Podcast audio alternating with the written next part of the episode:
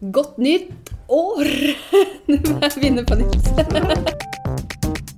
Godt nytt år, eh, og velkommen til en ny eh, sending. Eh, Til hva, hva skal vi egentlig kalle oss? Ja, Det det her er, jo Lahlum og Lysbakken, egentlig. Men men så er vi ikke helt det i dag. Nei, hva, det er du som er partileder nå. Hva vil du at vi skal hete, da? jeg syns vi skal ta et skritt nærmere og kalle oss rett og slett Kirsti og Hans Olav. Da gjør vi det. Det høres ut som et eh, hyggelig navn. Inntil Audun er tilbake, vel å merke. Ja, og det vil han jo være i løpet av noen måneder. Da er sykemeldinga eh, ferdig.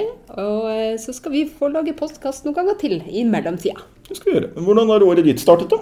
Det har starta veldig bra. Det har jo starta i Finnmark, eh, og der starter det bra. I hvert fall enn så lenge Finnmark er et eget fylke. Men der var det nordlyse netter og skiføre og gode dager. Enn du? Eh, Nei, jeg har vel eh, skrevet eh, mest mulig og hatt litt møter med familie og sånt, men først og fremst forberedt det som blir et veldig spennende år med mange spennende oppgaver. Det blir det så definitivt. Og noen har jo tatt fatt i oppgaver som vi helst skulle latt ja, sett at noen andre gjorde. Og det er jo Høyre og Frp som har innledet regjeringsforhandlinger med, med Venstre Ja. i disse dager. Ja, eh, der tenker jeg at eh, nå må vi alle sammen ta et ansvar her og eh, passe på at ikke regjeringsforhandlingene får skygge for debatten om Arbeiderpartiets nestleder. Ja, ja det gjelder virkelig å, eh, eh, å sette søkelyset der det, der det trengs. Og det trengs jo også å ha søkelys på, på regjeringsforhandlingene. Det vi har sett de siste dagene, er jo at det mobiliseres for eh, eh, slags inkluderingsdugnad i arbeidslivet. Eh, og det som slo meg når jeg så det, det var jo at forrige gang eh, Høyre og Frp skulle drive og inkludere eh, mennesker med nedsatt funksjonsevne, langtidsledige, innvandrere, de som er langt utenfor arbeidslivet, inn i arbeidslivet, ja, da var svaret å svekke hele arbeidsmiljøloven. Eh, Så eh, vi kan jo vente i spenning på hva som kommer nå. Med Venstre på laget er det vel liten grunn til å tro at det blir mer solidarisk.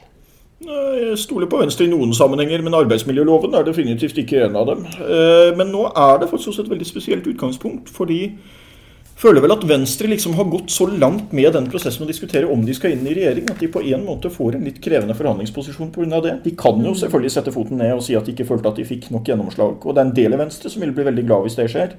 Men jeg føler vel at Trine Skei Grande og, og andre rundt henne har investert så mye i dette at det blir veldig vanskelig å liksom komme tilbake etter regjeringsforhandlingene og si at dette var ikke bra nok. Eller hva tror du?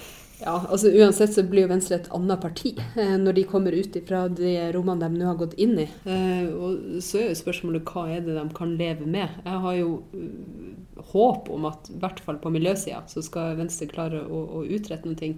Men det er jo fremdeles klimafornektere de eh, forhandler med. Ja, absolutt. Og jeg, jeg syns jo det er litt paradoksalt, det, er fordi Venstres landsmøte i fjor vedtok jo at de ikke skulle utrede aktiv dødshjelp, og så begynte de å utrede regjeringssamarbeid med Frp. Så de lever farlig. Men jeg, jeg har litt, eh, faktisk, eh, til Venstres forsvar, jeg har litt forståelse for at de tenkte etter den forrige perioden, hvor de jo var misfornøyd med mye, og så kom det et relativt dårlig valgresultat osv. Så, videre. så har jeg litt forståelse for at du tenkte at vi kan ikke bare fortsette som dette, vi må få til noe mer. Og sånt, Men det er klart det er et veldig stort sprang å ta dette her, og det er jo mange Venstre som er skeptiske også.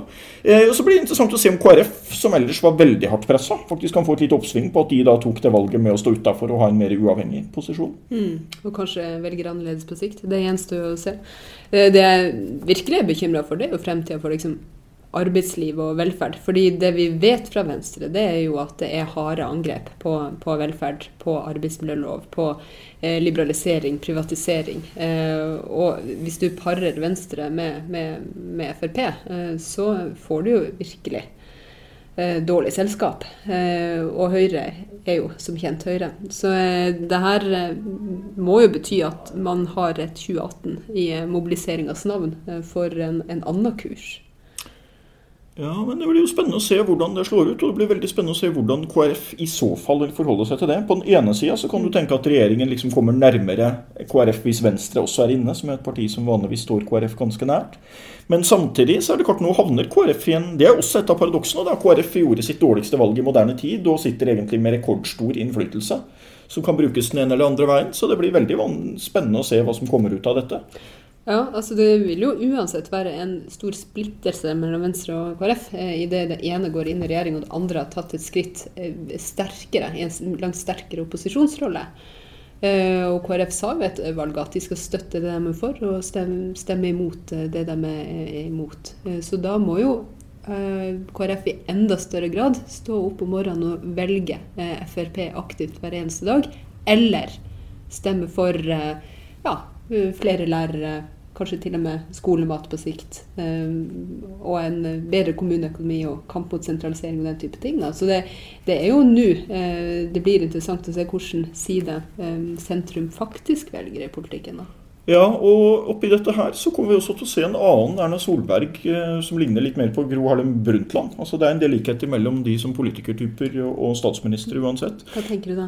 Nei, Da tenker jeg på at Gro Harlem Brundtlands eh, styrke var jo, eller styrke og svakhet ble det jo sagt tidvis, var jo at hun var villig til å sitte i regjering og administrere og ha makten med det, og gjennomføre en del ting hun egentlig var imot. Og Det måtte ikke Erna Solberg gjøre i så veldig stor grad i forrige periode, men det kommer hun til å gjøre utover i denne perioden. Og det ser man jo allerede at det er kommet noen vedtak som Høyre liksom advarte veldig sterkt mot og, og var skeptiske til, men som de nå kommer til å måtte gjennomføre. Så det kommer til å bli en annen situasjon. Det kommer til å bli et mer spennende eh, år enn det det har vært de siste årene, også når det gjelder regjeringsspørsmål og hva man kan få gjennomslag for i Stortinget. Så får vi se hvor lenge den varer, da. Skal vi i mellomtiden eh, se på gjesten vår, hadde jeg nær sagt? Ja, Eh, det begynner kanskje å bli på tide, for det er en ting som har vart en god stund, eh, og forhåpentligvis varer lenger enn regjeringa, det er jo metoo-kampanjen. Da har vi et historisk lite øyeblikk her. For første gang er det flere kvinner enn menn i eh, denne podkasten. Velkommen inn, eh, politisk kommentator i Dagbladet og riksfeminist, kan vi kanskje kalle deg. eh, Marie Ja. Simonsen. Det var ærefullt. Ja. Endelig. Eh, Og da må vi benytte anledningen til å spørre. Nå er vi liksom i år én etter metoo her. Hvordan tror du metoo kommer til å påvirke året som kommer, og fremtiden? Nei, det har jo vært eh, en fantastisk opplevelse å se hvordan det har eh, bredt om seg, hvor, hvor langvarig det har vært, og hvor, eh, hvor eh, dypt det har stukket. Fordi at jeg var helt sikker på da den kom, så tenkte jeg at her kommer vi til å ha, ha det hyggelig cirka Eller hyggelig er vel ikke ordet, men at det kommer til å gå bra i en uke eller så. Og så kommer hele Facebook-Høyre og alle disse gutta som sier at er det ikke lov å klemme nå og sånn. Og noe av det kom selvfølgelig, men, men det ble slått tilbake. Det var for bredt og omfattende. Det var for mange historier, for mange kvinner som sto frem. Og dermed ble det jo nærmest en revolusjon. Altså man må nå snakke om før eller etter metoo, tenker jeg. Og så er det jo eh, kvinnefellesskap på sitt beste, tenker jeg. Altså yeah. Når LO og NHO eh, er ute med samme problembeskrivelse, eh, og på tvers av bransjer og, og arbeidsliv, så har vi liksom kvinneliv som fellesnerve. Mm. så er man jo uslåelig. For det er jo det jeg tenker har gjort at man har klart å stå imot nettopp liksom presset fra de som tenker, ja, ønsker å peke på at nei, men det her er jo et like stort problem for menn, eller er det egentlig et like stort Er det egentlig så stort problem som man skal ha det til, og bør ikke da man slutte å sutre i det likestilte Norge? Så man er jo klart å vise hvor stort samfunnsproblem eh, metoo-kampanjen er, og hvordan noen handlinger virker helt forskjellig og kontrollerende på kvinners liv. eh, Og hvordan kjønn og makt henger i hop, særlig i arbeidslivet. Og det synes jeg jo eh, Det håper jeg får store konsekvenser. Eh, Det har jo i all hovedsak handlet om arbeidslivet, og det har jo gjort eh, kanskje enklere å håndtere også, fordi at her er det regler. Eh, så når det kommer frem f.eks. i mediebransjen hvor jeg er fra, at den er ganske forferdelig, og det er den fortsatt, så spør jeg man jo hvorfor har man ikke ordentlig håndtert varslersystemet der? Hvorfor har man ikke HR-regler og fulgt opp dette her? For i mange tilfeller så er det jo nettopp regler på plass, men man har bare ikke brydd seg om det. Eh, man har ikke tatt dette på alvor. Og det så man jo, tenker jeg, det trøkket er fra alle de kvinnene som nå har sittet i årevis og vært forbanna på dette her. ikke sant? Og sett hvordan eh, en ukultur liksom bare får lov til å fortsette og fortsette. Jeg er, begynner jo nå å bli en voksen dame, og jeg må si jeg ble ganske sjokkert over at jeg hørte historier fra yngre journalister som opplever det samme som jeg opplevde for 30 år siden. ikke sant? Og det er det som er litt deprimerende. Så det var på høy tid med en revolusjon her. Så spørsmålet hva blir, hva blir endringene på sikt? Eh, det er jo et ja. uh, viktig spørsmål å stille. Så når man har diskutert mobbing, så har det jo ofte vært vanskelig å eh, få diskusjoner på seksuell trakassering i skolegården. At, uh, og i arbeidslivet, så selv om man har arbeidsmiljøloven den type ting, så, så, har man jo ikke en plikt til å jobbe mot seksuell trakassering i Eh, i forhold til helse, miljø og sikkerhetsarbeid. Og jeg tror at man må få, eh, få inn eh, mye mer systematisk arbeid for å bekjempe nettopp seksuell trakassering. Og, og, for å kunne gjøre det, så må man jo erkjenne det som et, som et samfunnsproblem. For jeg, jeg syns jo at noe av problemet her eh, har vært eh, Først så man ikke, eh, og så er jo spørsmålet nå når alle ser, hva skjer? Mm. Men det er jo Vi sitter jo et sted hvor, hvor det er der dere skal uh, rydde opp og ordne mm. dette her. En av de ikke vi, vi kommer ikke inn. Ja, eh, du, du, og jeg, Atula, vi får, vi får bare stå og heie fra sidelinjen. Du kan gjøre noe. Og, og, noe av det som man må få på plass, bl.a., er jo inn i Likestillingsnemnda at man får et lavterskeltilbud for å melde inn om mm. sextrakassering. Av en eller annen grunn var det unntatt i første omgang, men, eh, men, eh, det er vel SV som er pådriver for at det skal komme inn? Vi er jo pådriver for det, eh, og også at man skal få et tiårsprogram i skolen for å bekjempe seksuell trakassering. For å drive med aktiv holdningsarbeid. Det har jo jeg foreslått tidligere òg, men jeg mm. håper jo at det skal bli vanskeligere å stemme ned den typen tiltak. Eh, og at flere skal eh, erkjenne at nå er man faktisk nødt til å gjøre noe, eller finne på noe bedre. Eh, fordi det forslaget med tiårsprogram i skolen det kom jo fra Likestillingsutvalget, fra Skeiutvalget, som gikk gjennom også hva er problemet i Norge i dag. Vi har masse mm. gode formuleringer, masse gode visjoner, men likevel så har vi ikke likestilling på, i, i hverdagslivet vårt. Mm. Og da var det ett ut av flere. Og dette, eh, når jeg har snakket om dette her, så sier jeg jo liksom begeistret at dette er en revolusjon. Men jeg føler litt at det er en del som har kommet litt sent til denne revolusjonen. For det er helt riktig som du sier, at Skeiutvalget eh, identifiserte jo sextrakassering som en av de store utfordringene mm. på likestillingsområdet. Eh, og vi har jo snakket om dette i mange, mange år. Det er det som har vært gjenganger på 8. mars-plakater og overalt. Og og det er jo rent rørende å se sånn 70-tallsfeminister som nå er oppe på barrikaden igjen og, og, jubler for at uh, denne saken som de holdt på med da, uh, endelig er liksom står foran et slags gjennombrudd. Ganske overbevist om at det ikke er noe gode gamle dager som vanlig. Altså, jeg tror det var verre i gamle dager, og sånt, men forskjellen var bare at det kom ikke fram. og der har internett i det hele tatt flytta noe, som metoo nå kanskje har blitt den fremste illustrasjonen av. Altså Det var mye lettere å være sånn herskesyk mann som tøyde noen grenser i, uh, i gamle dager. altså. Mm. Uh, men, men, men, vi har ikke sett den effekten av internett så sterkt noen gang før som det vi så med metoo. Ja. Så det er et veldig interessant eksempel og oppmuntrende eksempel på at verden faktisk går fremover. Og at uh, denne ofte utskjelte eh, internett i den sammenheng. og Det er ofte skyggesiden av internett og, og, og, sånt man snakker om. Men her fikk vi jo virkelig se de positive sidene av det. Ja, det gleder jeg meg. Jeg som er mye på i sosiale medier, så ser jeg nettopp at hele denne høsten så har det liksom stadig kommet noen sånne som har kommet og prøvd seg, da. Og sagt er det så farlig? og det er jo Det må ikke ødelegge. Det er jo eh, sex mellom eh, menn og kvinner. Det er en naturlig spenning. Og så alle disse idiotiske eh, beskrivelsene av hva som foregår. Eh, og da kommer det straks veldig mange kvinner på banen og sier 'nå skal du høre', og slår tilbake. Og det har jeg ikke, vært, eh, har jeg ikke sett eh, tidligere. Så det virker som om mange kvinner har fått styrke og mot gjennom at man eh, har stått sammen om dette. Og mange nye kvinner. Jeg ser jo at det er veldig mange nye eller, ja, skribenter man tidligere ikke har sett, som virkelig eh, Unge? Ja. Unge, tøffe eh, damer som beskriver situasjonen rett Rett fra egen hverdag.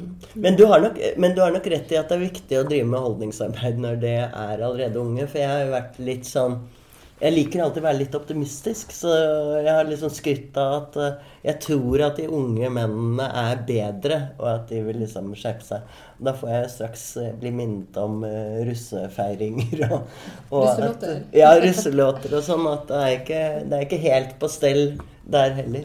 Men det, det, er jo ikke bare russen heller, holdt jeg på å si. Det, jo, eh, det fins jo mange eksempler i den politiske historien også på dette. Kan, kan vi ta et par sånne korte, morsomme replikker? Absolutt. Ja, ja. Nei, det var jo eh, for mange år siden en tidligere dansk statsminister som ble spurt hva han tenkte om kvinners eh, stilling i samfunnet nå. Da svarte han at han fortsatt likte kvinner best i horisontalstilling. Og det er klart, Den hadde du ikke sluppet unna med i dag. Da statsministeren i Irland for en del år siden ble stoppet på gaten av en uh, kvinne som da var enke og da uh, med, med, med, barn, som da hevdet at det var altfor dårlige støtteordninger for, kvinner, for enker med barn. Så svarte han da at i så fall bør du gifte deg igjen. Og det er klart, det, Du finner veldig mange sånne flåsete, eh, sårende kommentarer hvis du mm. går bare litt tilbake. I dag så blir jo det umiddelbart en skandalesak. altså Det blir slått opp, og du skriver om det, og det blir en gjengangersak på nettet. Absolutt. abs absolutt. Men, eh, men, det man har sett, er jo bare at det kommer eh, har andre uttrykksformer. Mm. Og det er det som er liksom litt sjokkerende, at kanskje nettopp fordi at det ikke er så uttalt lenger. Det er ikke lov til å komme med sexistiske vitser sånn veldig åpenlyst lenger, så tror du liksom at alt har blitt mye bedre. Men så viser det seg jo at det fortsatt skjer rundt omkring i partiene at, at eldre politikere tar for seg ungdomspartiene, f.eks., som jo et, uh, har vært et erkjent problem før, men som man jo trodde at kanskje hadde vakt, uh, ryddet litt opp i. Men det som er interessant, syns jeg, at den norske metoo-bevegelsen har jo vært veldig anonym hele veien. Altså anonymisert. Mm. Ikke anonym, men anonymisert.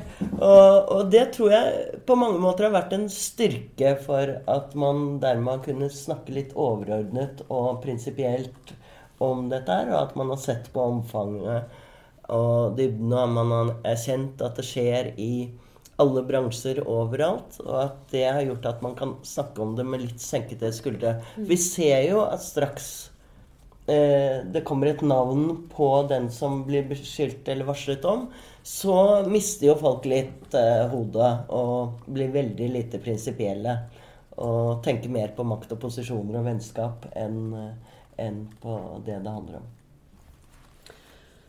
Og det er, gjelder jo alle sånne saker. Altså det, gjelder jo både spørsmål rundt vold i nære relasjoner, det gjelder voldtektsanklager og den type ting. Og det er jo slående at alle kjenner eh, noen som er utsatt for voldtekt, men ingen kjenner en overgriper. Mm. Eh, og det er jo alltid lettere å forstå noen på liksom et systemnivå enn når det, når, når det faktisk handler om, om mennesker. Men jeg tror jo at de her eh, hendelser, altså det er jo konkrete hendelser som må frem, enten det handler om anonyme eh, servitører som forteller om deres erfaring i utelivsbransjen, eller det er unge damer fra politikken eh, som beskriver hva som har skjedd. Og der har jo folk et navn, fordi at det er kjente mennesker mm. det er snakk om. Så må jo de historiene frem for at man skal forstå hva er det som må endres eh, i, i, vår eh, organisasjon, i vår eh, kultur, i vår måte å jobbe og tenke på. Eh, fordi jeg tror jo at i partier der det er en bevissthet rundt kjønn og makt, der man har tatt stilling altså SV som et feministisk parti har jo et annet fokus på det. Men det betyr jo mm. ikke at eh, man er i en boble eller isolert fra verden der ute, eller at ikke ting kan skje også i våre rekker. Men det jeg syns er interessant, det, det er jo da SV hadde landsmøte, så hadde jo vi sånne her formøter. Da delte vi opp ja, kvinner og menn. Husker du det? Husker du kritikken vi fikk for det? Jeg husker ja. det. Det som var morsomt, var jeg var ikke ved det bordet. For da var det Det var vel en som beskrev etterpå at det var et pressebord fullt av gamle gubber som satt der og syntes at dette at de hadde egne formøter separate for uh, menn og kvinner, var liksom helt forkastelig. Ja, det var helt avleggs at man kunne finne på noe sånt i det likestilte Norge. Og hva er det vi diskuterer på den typen formøter? Jo, nettopp kjønn og makt. Nettopp hvordan er det man lager trygge uh, møteplasser. Uh, hvordan skal man støtte hverandre opp, og hvordan skal man eh, behandle hverandre på en OK måte, eh, til tross for viktige uenigheter. Mm. Uh, og det er jo interessant å se på nå, mm. eh, der mm. man helt åpenbart er enige om at uh, mange partier er en vei å gå for å lage et mer inkluderende og trygt miljø. Der gutter og jenter får delta på lik linje, mm. og der jenter får bli tatt på alvor, ikke på rumpa. Mm. Men, men jeg tror det som man ser nå har utviklet seg Nå har det jo uh, vært en sånn, sånn, periode hvor vi bare har identifisert problemet og alt. Men, sånn. Men så kommer det jo også en periode hvor dette får konsekvenser. Og da virker det jo veldig brutalt, og folk virker nærmest som om de syns at vi skal ha et amnesti. Fordi at man visste det jo ikke før metoo-bevegelsen, så visste man jo ikke at dette var galt. Jo, det gjorde man. Men, men man ble ikke arrestert for det. Og da tenker jeg litt sånn at beklager, eh, menn og gutter. Det er eh, så brutal må verden være at man nå tar et endelig litt sånn oppgjør med det. At man rydder opp. Eh, folk som oppfører seg på den måten, kan ikke fortsette. De må de må rett og slett gå av. De må slutte. De må, du må eventuelt få sparken, da. Hvis du, hvis du oppfører deg på en sextrakasserende måte og har gjort det over lengre tid og er en pest og en plage for omgivelsene og til og med har uh, brutt loven. Så, så, får dette konsekvenser, akkurat som all annen dårlig oppførsel. Det er ikke verre enn det, tenker jeg. Altså, folk er liksom veldig de mener liksom at sextrakassering skal behandles på en annen måte enn f.eks. om en fyr kommer drita full på jobben hver dag og skjeller ut folk. Mm. Uh, han ville jo ikke vart så veldig lenge. Men en som driver og plager alle sine kvinnelige kolleger, han får, han får fortsette. Eller i hvert fall har han fått lov til å gjøre det hittil. Mm. Så det er jo Nei, jeg håper jo det at dette også får konsekvenser. At det rett og slett ikke blir lov å oppføre seg sånn lenger. Jeg, jeg tror det blir en, eh, et stort tidsskille i det spørsmålet faktisk før og etter metoo. Jeg tror aldri det blir sånn det var før det igjen. Men så tror jeg samtidig ikke at vi må tro at vi dermed er i mål. Altså Vi har gått videre til en ny etappe. Men det er en kamp der mot eh, den type diskriminering og trakassering og sånt som kommer til å fortsette. Men som går inn i en ny fase hvor vi på sett og vis har flyttet oss lenger opp på banen, mm. tenker jeg. Og Det som er interessant der, det er å se hvordan kvinner, kvinners historie og erfaring må gjøres til menns ansvar. Eh, og der har man jo heldigvis eh, eh, også eh, gode folk. altså Opprop fra Eh, fagbevegelsen eller andre som sier at vi som er menn, og som faktisk tar aktivt avstand til seksuell trakassering, til at man skal ha en sånn form for, for kvinneuttrykking i vårt samfunn. Vi er nødt til å ikke bare la være å gjøre det, men vi må også ta en aktiv rolle. Vi må være den som sjekker om eh, hun som gikk og la seg fordi hun var for full, faktisk ligger alene i den senga. Vi er nødt til å være den som eh, sørger for at eh, han som kommer med slibre kommentarer eh, til tenåringen rundt bordet, faktisk får beskjed om å holde kjeft. Og, og, vi gutter er nødt til å være den som faktisk stiller opp i det ingen, ingen andre tør. Og det tenker jeg er en sånn viktig eh, jobb for Veldig menn avgjørende. i, eh, Men i, nei, fordi det som har skjedd, er jo at folk har visst eh, Det er jo enkelte av disse sakene som har kommet frem, så er man liksom Nei, dette har jeg ikke sett noe til. Jo, det har det. De har, alle har sett og visst, men de har vært eh, blinde for det. Eller de har sett på det som en annen ting. De har sett på fordi at dette også handler om makt, så er det veldig ofte mektige menn som har gjort det, og derfor ikke har, har blitt uh, satt på plass fordi at folk har vært mer opptatt av sine egne posisjoner og roller enn å, enn å, å si fra. Og det tror jeg kanskje blir slutt på. Om ikke annet så tror jeg at uh, kvinner nå føler at de har fått den, det mandatet, for å si det mm. sånn, til å si fra på en annen. Og det fellesskapet. Ja. Det er alltid mm. viktigere å utfordre maktforholdene enn å holde seg inne med makta. Men så er det tross alt et perspektiv å ha, inne der også at jeg syns av og til det blir litt rart i sånne sammenhenger. F.eks. så er det en del saker som har vært oppe nå hvor man sier at det er galt pga. aldersforskjellen. Og det er klart Aldersforskjell kan spille inn, særlig hvis den trakasserte parten er veldig ung. Men samtidig syns jeg at den oppførselen som er beskrevet der, hadde ikke vært grei om denne dama var like gammel som det heller. Den blir bare verre eh, i en del situasjoner hvis det er et misbruk av posisjon osv. Så, videre. Eh, så vi får liksom ende opp med å si det at dette er faktisk uakseptabelt uansett hva slags aldersforskjell det er, og nær sagt uansett posisjon.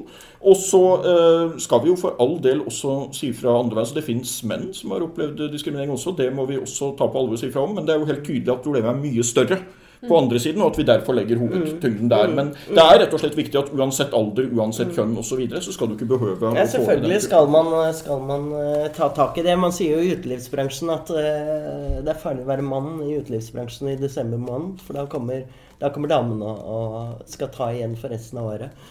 Så damer kan også oppføre seg dårlig, og det er nettopp det som er eh, fokuset i metoo, er jo liksom på en dårlig oppførsel. Det er ikke Jeg skjønner at mange menn føler at hele alle menn er angrepet av metoo. Men det er jo ikke sånn. Man snakker jo om en uakseptabel oppførsel, og det er den som må bli eh, ryddet vekk. Det er jo det, men det er jo også sånn at altså, omfanget er så mye større i kvinnelivet. Altså Når halvparten av alle kvinner opplever seksuell trakassering, så gjør jo det også noe med alle de som ikke opplever det. Eh, fordi at det er man, Frykt og redsel kontrollerer jo.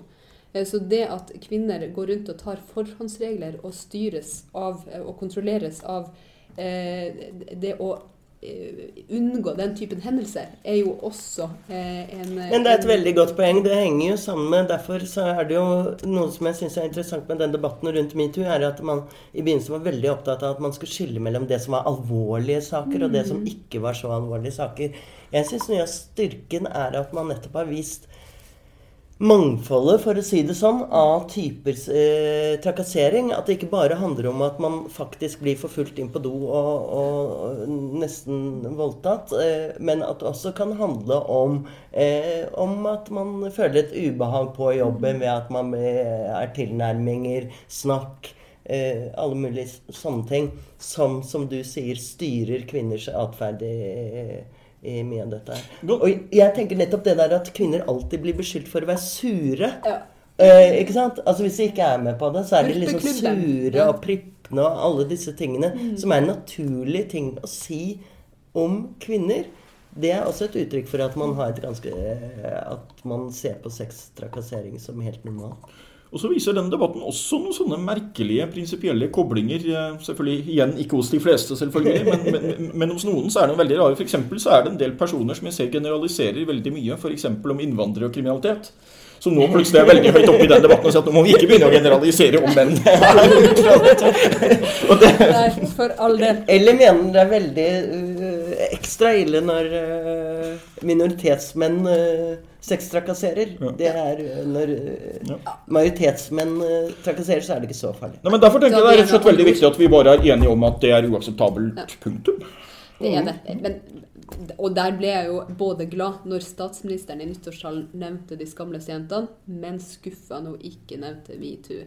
Fordi at på den måten så isoleres eh, kontroll, eh, kvinneundertrykking, mangel på likestilling. Det reduseres jo til et innvandrerproblem når du ikke tar eh, det, det breie eh, bevegelsen som faktisk er, mm. Eh, er på gang nå. Definitivt. Og det er sånn man også kan gripe inn og rydde opp i kulturer som, som, kanskje har lengre vei å gå, hvor det er mm. mer patriarkat og kontroll.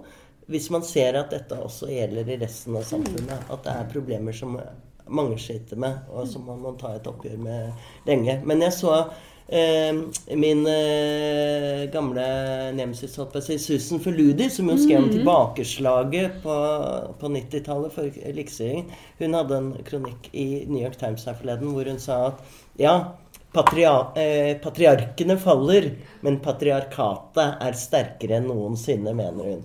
Og da mente hun å vise til eh, selvfølgelig amerikanske forhold, hvor hun mente at politikken var ekstremt eh, eh, mannsdominert og gunstig for menn, da. Ved at man fjerner f.eks. Eh, støtte til kvinnens helsetilbud, at man gir skattelette bare til mm. menn osv. Og, mm. og ute i verden så er det virkelig et stort problem. Altså mm. Du finner sterke patriarkalske strukturer mm. som vi ikke tenker over i Norge. Men uh, vi bør kanskje begynne å gå inn for landing her. Har vi kommet på noen positive ting å nevne? Ja, fordi etter å ha snakka om seksuell trakassering og Jeg mener jo at, at mobilisering og opprør og kvinnefellesskap er gode ting, da. Men etter å ha snakka om seksuell trakassering trakassering og, og, og, den slags, så må vi jo snakke om noen gode ting òg. Det bruker vi jo å avslutte med. Eh, har du noen gode ting? Eh, noen, bare, noen ja. Eh, lyspunkt? Noen lyspunkt. vi har jo snakket om et lyspunkt her, for så vidt. Ja, vi sitter og ser på for mange kvinner der ute, så tenker jeg at dine ja. kommentarer er et lyspunkt. Takk. Det var, det var, hyggelig sagt. Nei, jeg, akkurat nå så sitter jeg og har et lite Stadig optimisme, sier. Så nå håper jeg at eh, det går enda dårligere med Donald Trump enn det har gjort de siste dagene. At det er begynnelsen på et dårlig år for ham. Det gleder meg i hvert fall. Og han kan jo sies å ha vært en, eh, en, en, en fadder til metoo-bevegelsen, faktisk. en, en fødselshjelper. Fødselshjelper, må du si. Mm -hmm. Ja, eh, sola har snudd. Det er et lyspunkt. Bokstavelig talt. Ja. Så får vi håpe at mer snur i året som kommer. Ja. Eh, negativt at VM i hurtigsjakk ble lagt eh, til eh, Saudi-Arabia. Positivt at Magnus Carlsen vant det. Veldig positivt med min nye kvinnelige favorittspiller i sjakk, Anna Muku- Mu- Musitsjuk fra Ukraina. Regjerende verdensmester som valgte ikke å stille opp, og dermed mistet eh, sine VM-titler, men ikke syntes det var akseptabelt å reise til Saudi-Arabia, og sa klart fra om det. Og fikk et enda større fan. Da takker vi for nå. Takk til Marie for at du kom og eh, hadde prat med oss i dag. Det var utrolig hyggelig. Takk til Hans Olav for en eh, god samtale. Det var en fin måte å starte året på. Takk til deg som har hørt på. Eh, Jeg håper at du vil eh, invitere flere til å gjøre det. Eh, Gi oss ratings i iTunes, sånn at vi kan spre budskapet. Har du spørsmål og tilbakemeldinger, send en e-post til lol.no. Vi høres.